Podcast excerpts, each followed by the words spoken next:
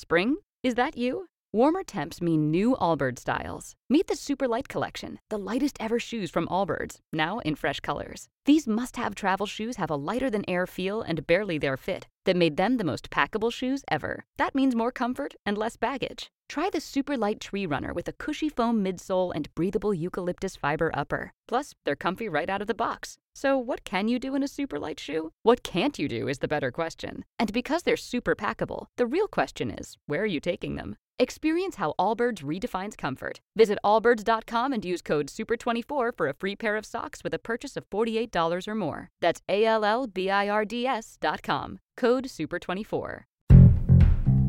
Strangers, the Let's Read podcast centers around narrating true scary experiences from real people just like yourself, ranging from creepy stalkers to paranormal encounters with the other side, with the goal to lull you into beautiful nightmares. Join narrator Let's Read as his sultry tones guide you through some of the most terrifying experiences one can imagine. Whether you're on the go or stuck at home, exercising or doing homework, chores, or just trying to relax, the Let's Read podcast will help you zone out the world and hone in on horrors experienced by others' first person encounters. Let's Read has been described as a human Ambien with the ability to declutter even the most anxious mind with merely his voice. And with over 600,000 subscribers on YouTube and podcast platforms, one can begin to understand why. Subscribe now on Apple Podcasts, Spotify, Google Podcasts, Stitcher, or wherever you're listening now.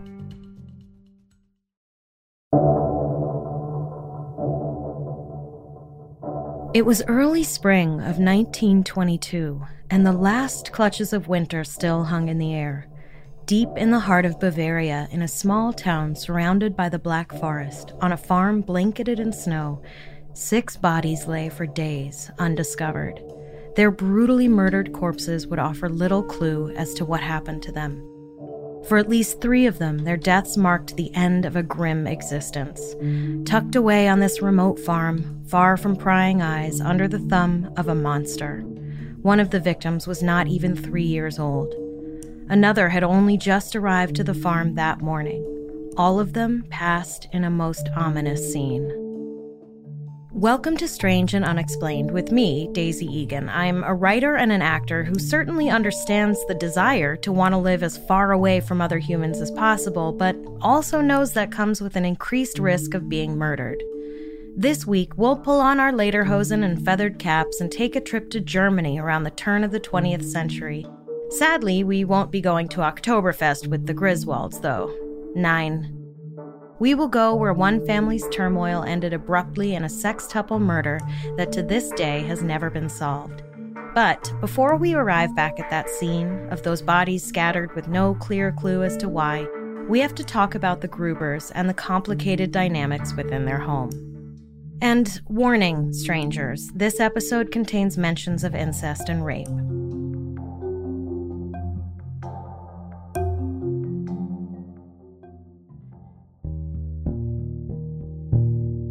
The Gruber farm was a small dairy farm in Hinterkaifeck, Bavaria. I promise there won't be a test later on, but just for some informational purposes, Bavaria became one of the founding states of the German Empire in 1871, which will become important. Just put it in your pocket with your Wiener Schnitzel and save it for later.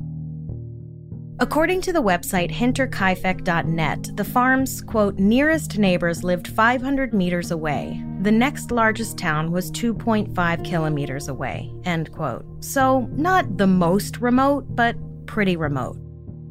After the death of her first husband, the matron of the farm, Kazilla Asam, married a farmhand named Andreas Gruber. A year after they were married, the Grubers welcomed to the world their first and only child who would survive infancy, Victoria. Nothing noteworthy came out of the Gruber farm for the next 27 years until Victoria married Carl Gabriel, a young man from a farm less than a mile away. About five months after they married in 1914, Carl was shipped off to fight in World War I. He died in battle only four months after that and missed by only a month the birth of his daughter, Kazilla, named after Victoria's mother.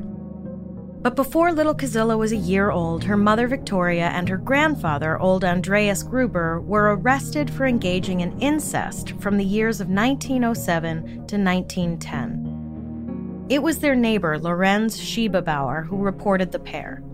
What proof Lorenz might have had is unclear. However, the incest was a not so well kept secret with the neighbors and a popular topic of discussion in the nearby town.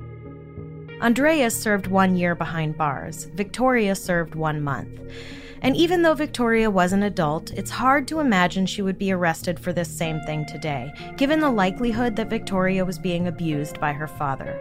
Whether or not she consented, the power dynamic between a parental figure and their child is off balance. And then, four years later, in 1919, Victoria gave birth again, this time to a son. And while Victoria claimed the father was her former accuser, Lorenz Schiebebauer, Lorenz not only denied he was the boy's father, but again accused Victoria and Andreas of incest, claiming the boy was, in fact, a product of that incest. Oddly enough, apparently Lorenz wanted to marry Victoria despite knowing her past with her father and despite literally being the reason she had to serve time in prison for it. Call me a hopeless romantic, but accusing a woman of incest and getting her arrested is probably not the best way to win her heart. The family's maid at the time, Crescens Rieger, would later tell police I knew that the young farmer's wife had sex with her biological father. On the occasion of going to church, some young boys pointed out to me that the old farmer was having sexual relations with the young woman, that is, with his daughter. I hadn't heard anything about this before, and I didn't notice that the two had exchanged affections, but I was still curious at the time and paid particular attention in the years that followed. One day, it was in the spring of 1921, I came to barn and wanted to help Odd Gruber load a Wasser barrel. When I got into barn, I found Gruber lying on the straw, just having sex with his daughter, Victoria. It's weird that Rieger hadn't heard of the previous accusations and prison sentences of her employers. Anyway, Rieger also told police that at least once Andreas Gruber had actively prevented a man from courting Victoria. It was a farmer's son, but old Gruber managed to prevent this by saying that Victoria wasn't at home. When the visitor asked about Victoria's expected return, Gruber said she wouldn't be home until evening in reality, however, Gruber had locked his daughter Victoria Gabriel in the closet with her consent. Locked her in the closet with her consent? Again, consent is a very murky thing in the Gruber Gabriel family. Also, just locking people in the closet, consensually or not, feels like kind of bad problem solving. No, this behavior is absolutely controlling and abusive for sure. But can I just point out how funny it is that this guy came by and was like, I want to marry your daughter. And Andreas was like, Sorry, bro, she's out. She won't be back for a few hours. And the guy was like, Oh, well, I guess I missed my chance. Like, just come back tomorrow? Apparently, after learning that Victoria's husband had been killed at war, Andreas said quite publicly, quote, my daughter doesn't need a man anymore. That's what I'm here for. End quote. Uh, no, that's definitely not what you're there for, friendo. This fucking guy. But Andreas's abusive behavior wasn't the only creepy thing happening at the farm at Hinterkaifeck. Sometime in 1921, at what Crescens Rieger called potato harvesting time, which according to the potato harvest calendar on harvesttotable.com could literally be any time of the year depending on what kind of potato you're growing, so who the fuck knows when she was talking about? Honestly, the things I Google for this podcast. Rieger began complaining of weird goings on. My chamber door often suddenly opened at 12 o'clock in the night, but I never saw anyone, even though the door was locked. I couldn't lock my chamber door. Wait, does this mean her bedroom door could only be locked from the outside? Please don't tell me that's what this means. This has to be like a weird mistranslation, right? After this spook was almost every day at the same hour, I got scared and decided to give up my job. Of course, I told the Grubers and Victoria Gabriel about this spook. And just a quick note here for those of you with itchy Twitter fingers I know spook is a problematic term. This is an actual quote from a person in the 1920s in Bavaria. So, you know, context. Old Gruber answered me at the time I don't need to be afraid. Maybe one day I'll die without confession and communion. But after knowing the way of life with his daughter, I replied that perhaps without the last sacrament he would have to die. This is such a classically narcissistic reply to someone saying they're afraid. This dude's like, whatever, it doesn't affect me. A hundred bucks says he was the old timey Bavarian equivalent of a libertarian. I also love that she was like, uh, no, bro, you're definitely dying without Jesus' forgiveness. Rieger also reported that in addition to this ghost or whatever it was opening her bedroom door in the middle of the night, she also started receiving an unwanted human visitor as well.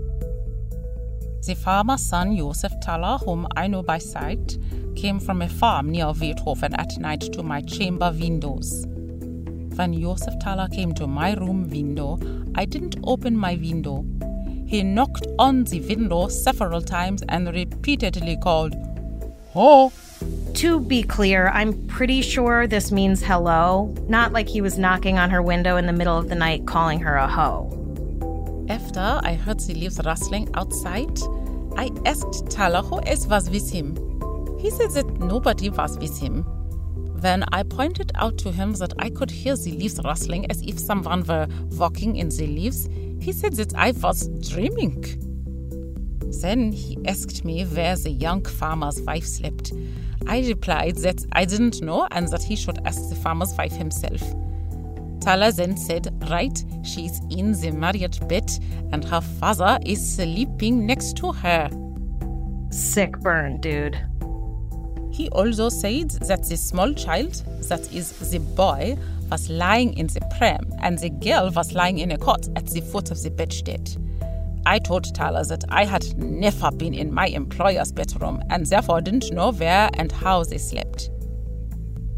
Thaler also told me that the owners of Hinterkaifeck had a lot of money in the house. The money would be hidden in a roasting tube in the oven during the day and under the bed drawer at night. I told Thaler that I was not aware of this fact either. After Thaler left, I got up and went into the kitchen. I looked after him from the kitchen window and noticed that there was another man with him. The two men first walked away in the direction of the well, but then turned right again and stood in the middle of the stable and looked at the engine house from there. They also turned their eyes upwards. I can't say how long the men stayed there because before that I went back to my chamber. How these guys knew this much information about the Gruber family is totally unclear. And perhaps the craziest thing about all of this is that she reported it to her employers before she quit and they ignored her. Pardon me? I just told you some rando knows you keep your money in a pan in your oven and knows where you sleep, and you're just like, whatever? By the morning when the family discovered the mysterious footprints in the snow, clearly leading to the house and absolutely none leading away from the house, it was too late for the Grubers to heed those warnings.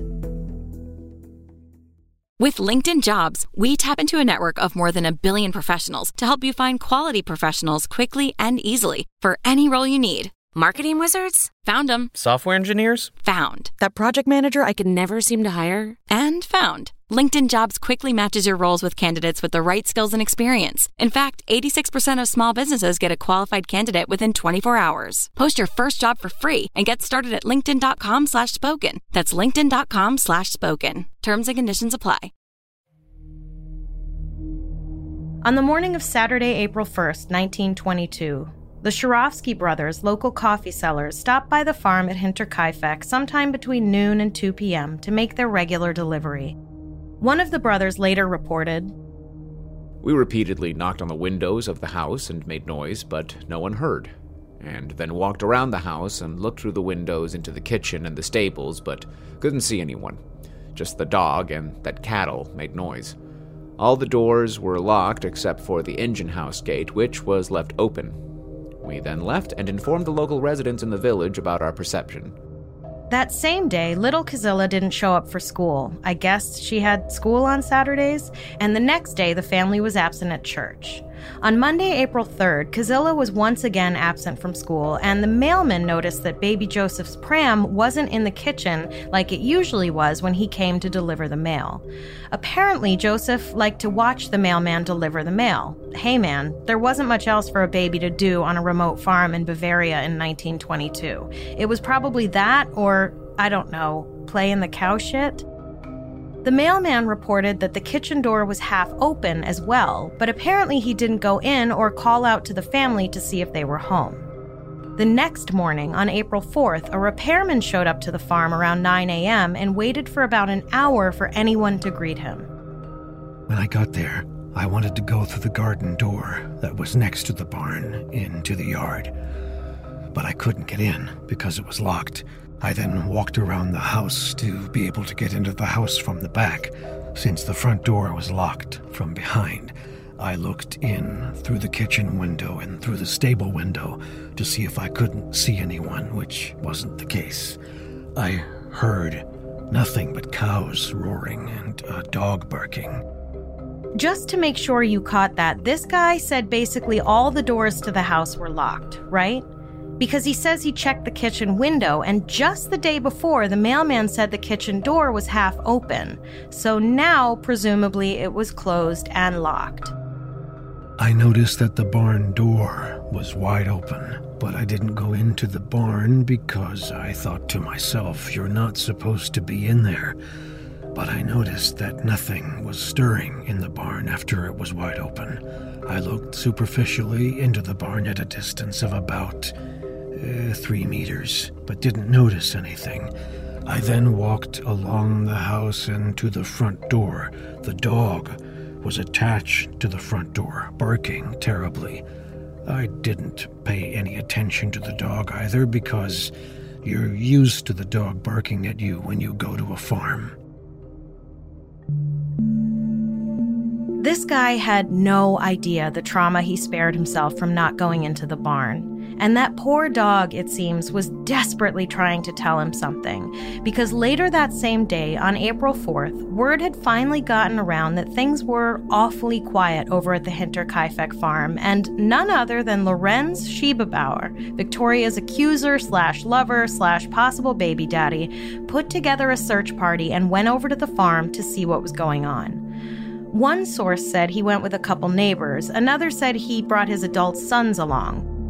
One of the men, Michael Pohl, would later tell police From the engine house, we then blew open the barn door, and we all three went into the barn. An unleashed cow looked out through the open barn door. Schiebebauer went ahead and towards the stable door. I saw him stumble a bit. I followed him immediately and searched with my feet on the ground because it was already a bit dark. I bumped into something and then said to the two companions, There's something there. And again, remember that earlier that day the repairman said the barn door was open. Now, apparently, it needed to be blown open. When Lorenz went further into the barn, he saw a foot peeking out from the hay and pulled on it. The body that emerged was that of Andreas Gruber. They then quickly discovered three more bodies nearby. There was the matriarch Kazilla, her daughter Victoria, and Victoria's daughter Kazilla. Lorenz apparently moved the body of little Kazilla for some reason. From there, the party went into the house. How they got in, I don't know. All the doors had been locked earlier in the day when the repairmen came by. They found two year old Joseph dead in his pram in Victoria's bedroom, and another woman lying dead, partially underneath her own bed in the maid's bedroom. That woman was Maria Baumgartner, the family's new maid, whose first day on the job was the same day she and the family were murdered. Witnesses later told investigators that Lorenz's behavior was odd. One man from the initial search party said this In the engine house, which was tied into the barn, there was a tub of cured meat. Sheba Bauer asked me to take some of the meat away and eat it. I'm sorry, what? He asked the guy to take the meat away and eat it? My dude, you want me to eat tub meat that's been sitting near a bunch of dead bodies for God knows how long? Are you, like, okay? This guy also told investigators When we were shown through the rooms by Sheba Bauer, he showed us an empty wallet in the bedroom.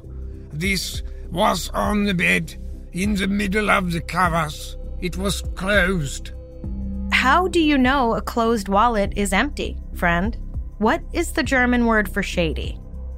Needless to say, when police finally arrived on the scene at 6 p.m., it had been contaminated by dozens of looky loos who had spent hours just traipsing around touching everything. Sometime after midnight on April 5th, more police, this time all the way from Munich, so, you know, the big guns, showed up at the farm. They had to ask Lorenz to put the bodies back the way he'd found them so they could take photos. I mean, this is just Keystone Cops at this point. Like, I imagine the Benny Hill theme song was just playing on repeat in the background. Apparently, Senior Inspector George Reingruber only spent a few hours on the farm before confidently declaring it was a robbery and fucking back off to Munich, where he had more important things to do. Remember when I said it would be important later that Bavaria was a part of Germany? There were a string of politically motivated murders going on in Germany at the time, mostly because of the serious political unrest led by a group of right wing extremists, many of whom would go on to join the Nazi Party. Seems some dude named Adolf Hitler had just been named leader of what would become the Nazi Party and would soon lead a failed coup on the government, for which he was jailed and written off by most as a nut on the fringe, but who would later successfully seize control of the government and commit genocide of people he didn't like. Anyway, the German police at the time felt they had bigger fish to fry and stuck a robbery label on this case as a result. The author of the hinterkaifeck.net blog made a point that caught my eye on this. They wrote, quote, plenty of money and valuables were found in the dead house. And would a burglar out for money really have struck so hatefully? Wouldn't he have taken off with the loot instead of staying and tending the cattle? End quote. Because, yes, the cattle and the dog had clearly been fed and cared for in the days the family lay dead before they were discovered. Not only that, but there was evidence that someone or someones had been staying in the house while the bodies were left where they'd been slain. After the murders, one man claimed that a carpenter told him he'd been walking past the farm one night after the murders had taken place and someone emerged from the back of the property with a flashlight and then disappeared back toward the house, though this alleged carpenter never came forward himself. In fact, there's evidence that someone or someones were staying in the house or at least in the barn undetected before the family was murdered. During a search of the barn attic, a couple of hiding spots were found, along with some rope used presumably to get up and down from the attic from the outside where several tiles had been removed. From the hiding spots in the attic, it was pretty clear the family could be observed working in the yard. And indeed, on March 31, 1922, presumably a day before the family was murdered, Andreas told an acquaintance that he had been hearing strange noises coming from the attic. Also, earlier that same month, someone in the family found a newspaper none of them subscribed to in their house. And, like, sure, no one had probably heard of froggering yet, the act of living undetected in someone else's house while the people are still living in the house, but come on. First, your maid tells you her door is mysteriously opening on its own, and people are knocking on her window in the middle of the night telling her private shit about the family. Then she quits because of it, and then you hear noises coming from your attic, and you find a mysterious newspaper in your house, and you've found footprints leading to your house but not away.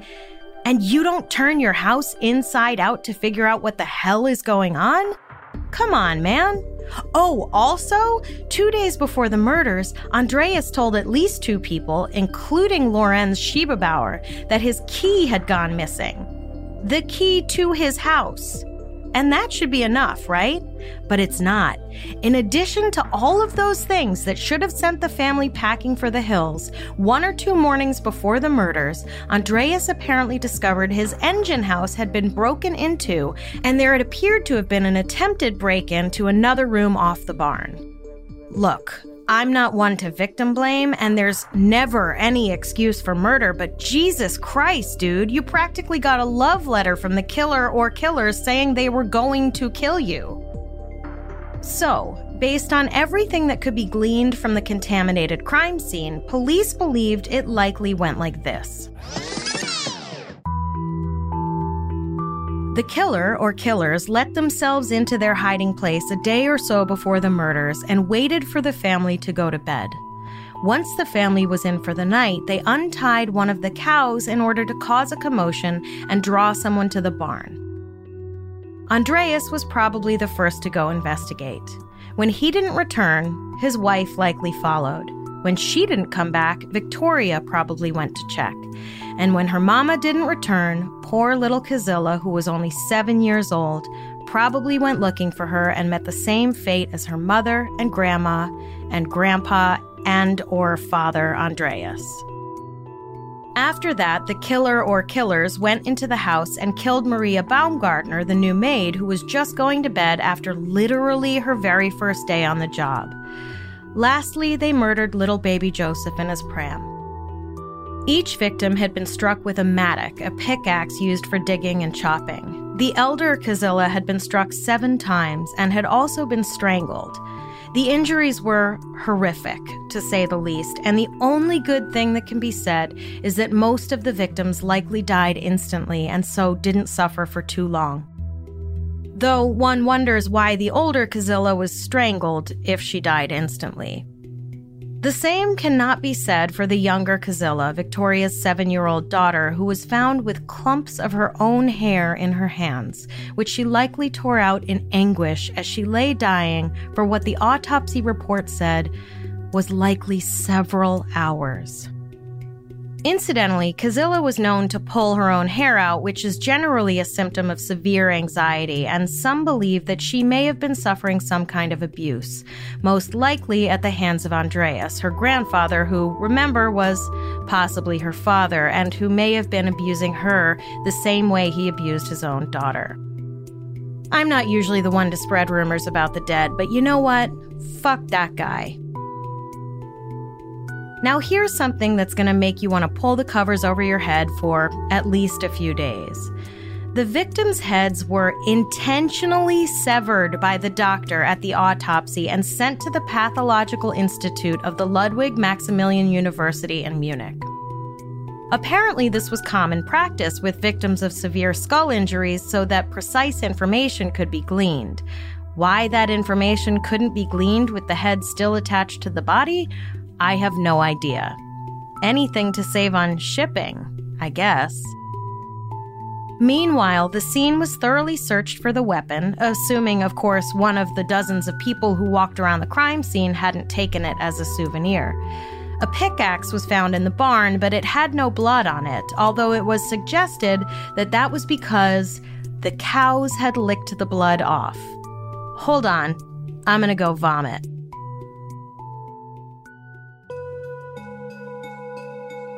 I'm back. It wasn't until nearly a year later that the actual murder weapon was found while the house and barn were being demolished, because honestly, who wants to live in a place like that? Even before the family was murdered, the juju in that house was off. It seems another pickaxe like tool called a root hoe, who you calling a root hoe, was found in a hiding place in the barn attic.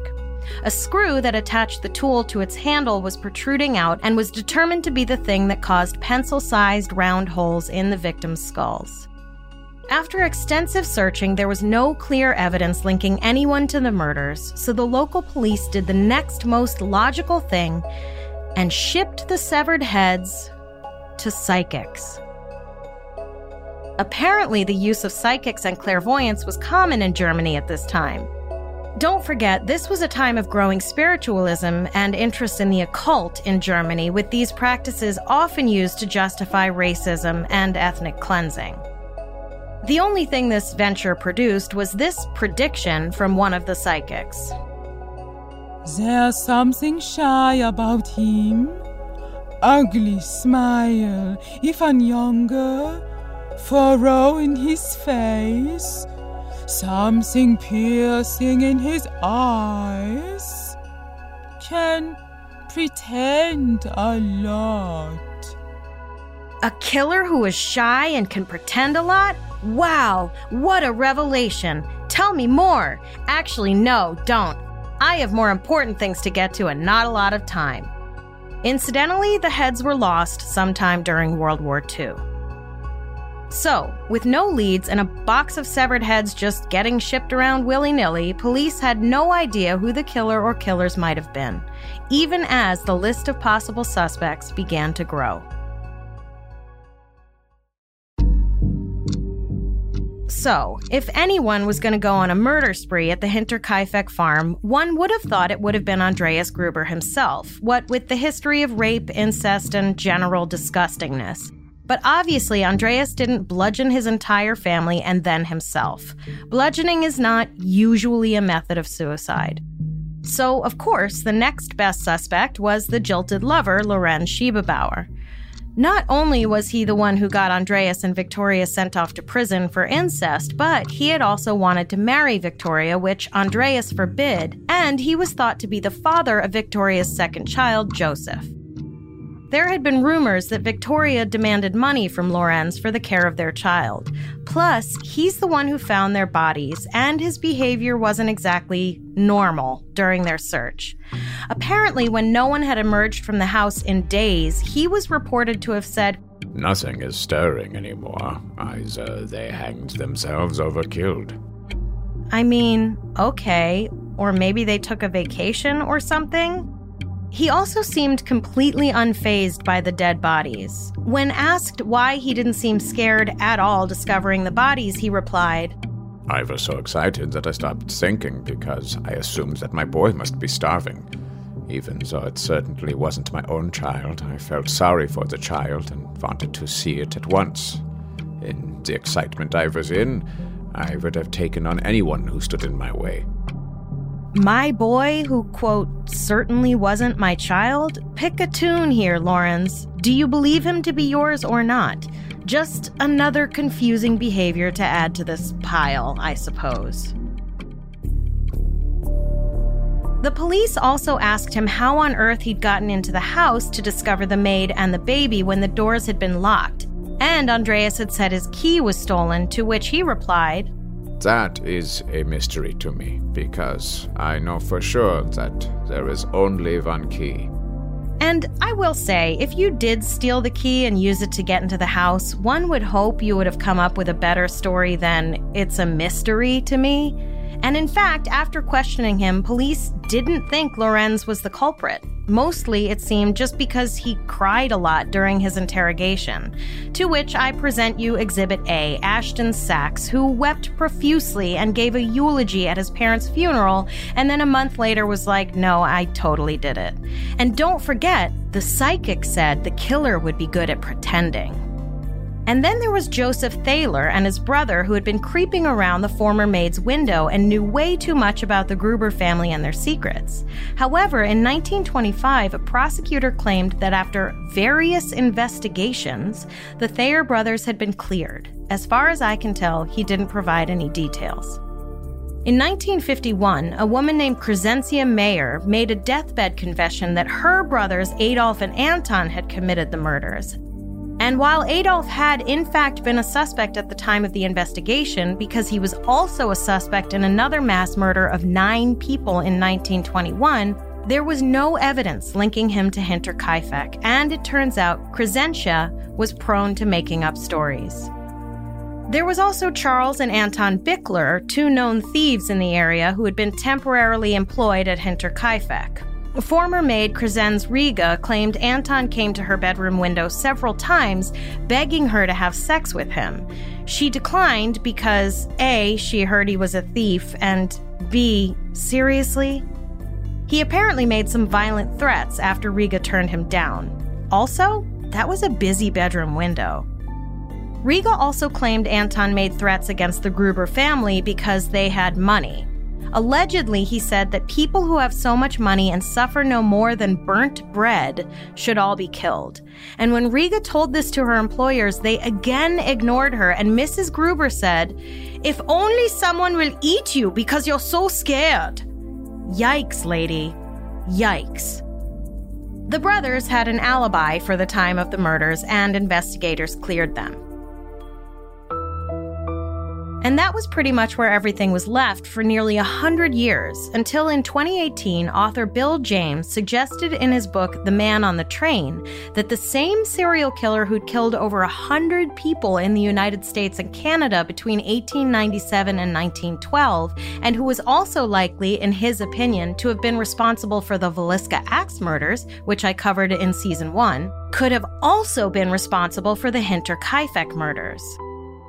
The man's name was James Mueller and was indeed a German immigrant who could have easily caught a steamer back to Germany after his spree in the US. German officials have never investigated this lead. According to the Hinterkaifeck.net blog, it turns out that in 2007, 15 prospective detectives at the University of Applied Sciences for Administration and Law near Munich chose the Hinterkaifeck murders to study for their final thesis. After studying the case, the students all independently came up with the same suspect because, quote, there is too much that speaks against him, hardly anything that exonerates him. Whether the killer acted entirely alone or had an accessory or confidant does not make any changes in the execution of the crime and the identity of the culprit. One name will always come to our minds in the context of this multiple murder at Hinterkaifeck. End quote. But here's the kicker they won't release the name of their suspected suspect out of respect for the living descendants of the Gruber family. To which I have the following questions A, how could there be any living descendants? No one was left. Who could it possibly be? An eighth cousin four times removed? And B, wouldn't it be more respectful to the family to tell them who was responsible for killing their predecessors? Like, wouldn't you want to know who killed your great great uncle's sister's cousin? I mean, sure, Andreas Gruber was a piece of shit, but still, wouldn't you want to know? But it looks like we never will. If you're asking me, I'd put my money on the nosy neighbor in the barn with the root hoe. I'm not one to give away my theories this decidedly, but after drawing out a literal mind map on this twisted story to understand it and relay it back to you, I deserve to take a stance. And a nap.